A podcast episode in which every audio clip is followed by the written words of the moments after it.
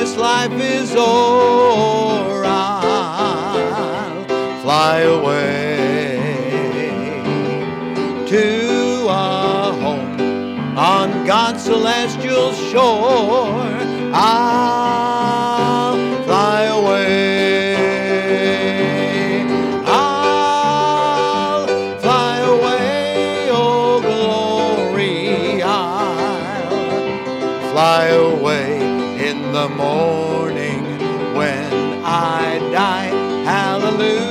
by and by. I'll fly away. When I die, hallelujah, by and by, I'll fly away. That's happy music, and we're happy today. So glad to be able to come to you on this edition of From the Shepherd to the Sheep. And today we have a guest speaker, my protege, Brother Tyler Candee. He's doing a great work for God, and we're so pleased with him and what he's doing for the Lord Jesus. We welcome him today. Brother Tyler. Hello and welcome back to From the Shepherd to the Sheep. This is our last installment in this four-part series uh, from 1 Corinthians chapter 1. We've been looking at the last five verses. Uh, yes, we will have one more devotional after this, but that will be dedicated to the verse that my family and I are memorizing for this month. Uh, but for this part, we're going to finish up the last five verses of 1 Corinthians chapter 1 and look at this 31st verse and how it kind of applies to the whole thing that we've been talking about so far. And just to get you caught up to speed in verses 27 and 28, we were looking at how we are instruments in God's tool chest. He has chosen to use us, and uh, we are seen as strong through our weakness because we allow Him to give us that strength. When we are weak, then He is strong. And we are willing to be used by Him. And when we are used by Him, uh, we have been chosen by Christ, and so we ought to be given Him the glory and not to ourselves. So when we serve, we serve to glorify God. We don't serve to glorify ourselves. And then in verse 30, we were looking at how Christ is our righteousness, our sanctification, and our redemption. We've been redeemed, we've been bought back, we've been sanctified initially, we are progressively being sanctified each and every day as we confess our sins and get things right with Him so that we can be used by Him effectively and be seen as righteous through the eyes of Jesus Christ, uh, through the lenses of Jesus Christ, rather. Now we're going to be looking at verse 31. So let's take our King James Bible and let's read this verse together.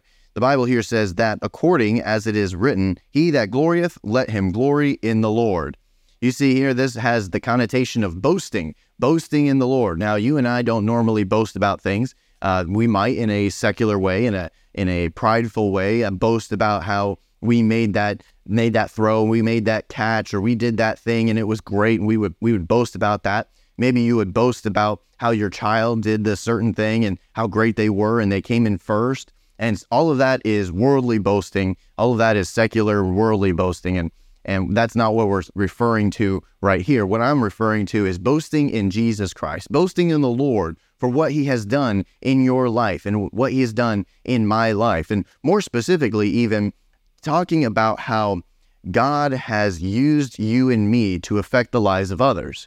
You see, in a couple months, we're going to be going to the fair. And at the fair, we're going to have an opportunity to share the word of God with hundreds and hundreds of people. And you have an opportunity there to be used of God as an instrument to give Him the glory, uh, to then boast in the Lord for what He has done, that He gave you the words to say to share the word of God with that person, with that troubled youth, or that person who uh, comes from a Catholic background, or that person who's confused about whether they can lose their salvation. And God's going to give you the verses to say to, to share the word of God with them. And you're going to boast in the Lord and say, He helped me to save that lost soul. He saved that lost soul. He used me as an instrument to do it.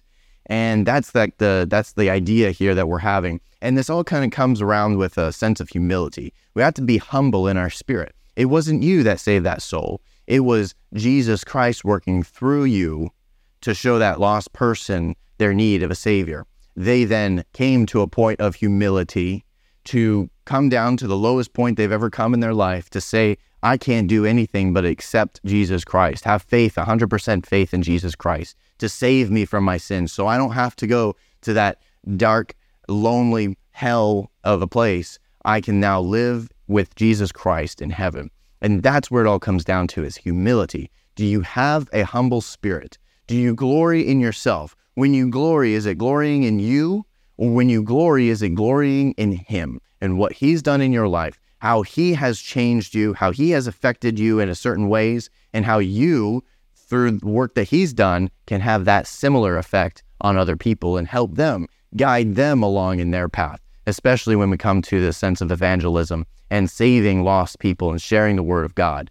So take this as an encouragement, as a uh, as an uplift, as an edification, so that you can go out and you can share the word of God with somebody today, and then give God all the glory for it because He has worked through you as an instrument from His tool chest, and you have to give Him back all of the glory because He's the one wielding that hammer, right? As we've been discussing, not you. You're just the hammer. I'm just the hammer. All we have to do is go and be used by God. I hope that you'll do that today, Christian uh, contend for the faith, and pray for revival. May the Lord bless you.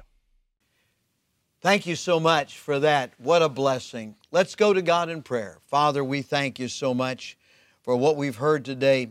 Help us now to know for sure that heaven is our home and that we're living in the center of your perfect will.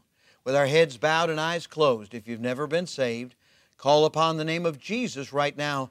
He's the only one who can save you. Just pray something like this from your heart to God Dear God, I admit that I'm a sinner. I deserve to pay for my sins. I believe Jesus died to save me, and right now I receive Him into my heart as my own personal Savior. If you prayed that prayer, won't you let us know? We'd love to rejoice with you and be a help to you. And right now, I want to encourage everyone to keep winning souls and keep on living the Christian life.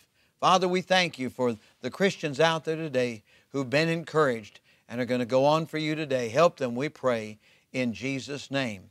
Amen and amen. You know, the only way we can live this life for Jesus Christ successfully is by His grace.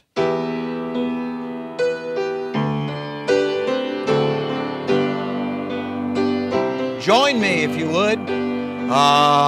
Amazing how sweet the sound that saved a wretch like me.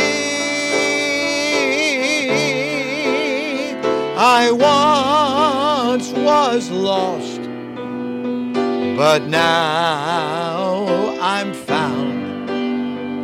Was blind, but now I see.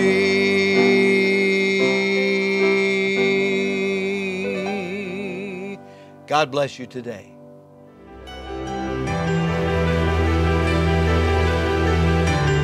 You are listening to From the Shepherd to the Sheep Daily Devotionals. This is a ministry of Central Baptist Church in Woodbridge, Virginia. If you would like to learn more about our ministries, you can find us online at cbcwoodbridge.org. You will also find many other helpful resources there, including preaching, devotionals, and songs. We thank you for listening to this devotional from the shepherd to the sheep.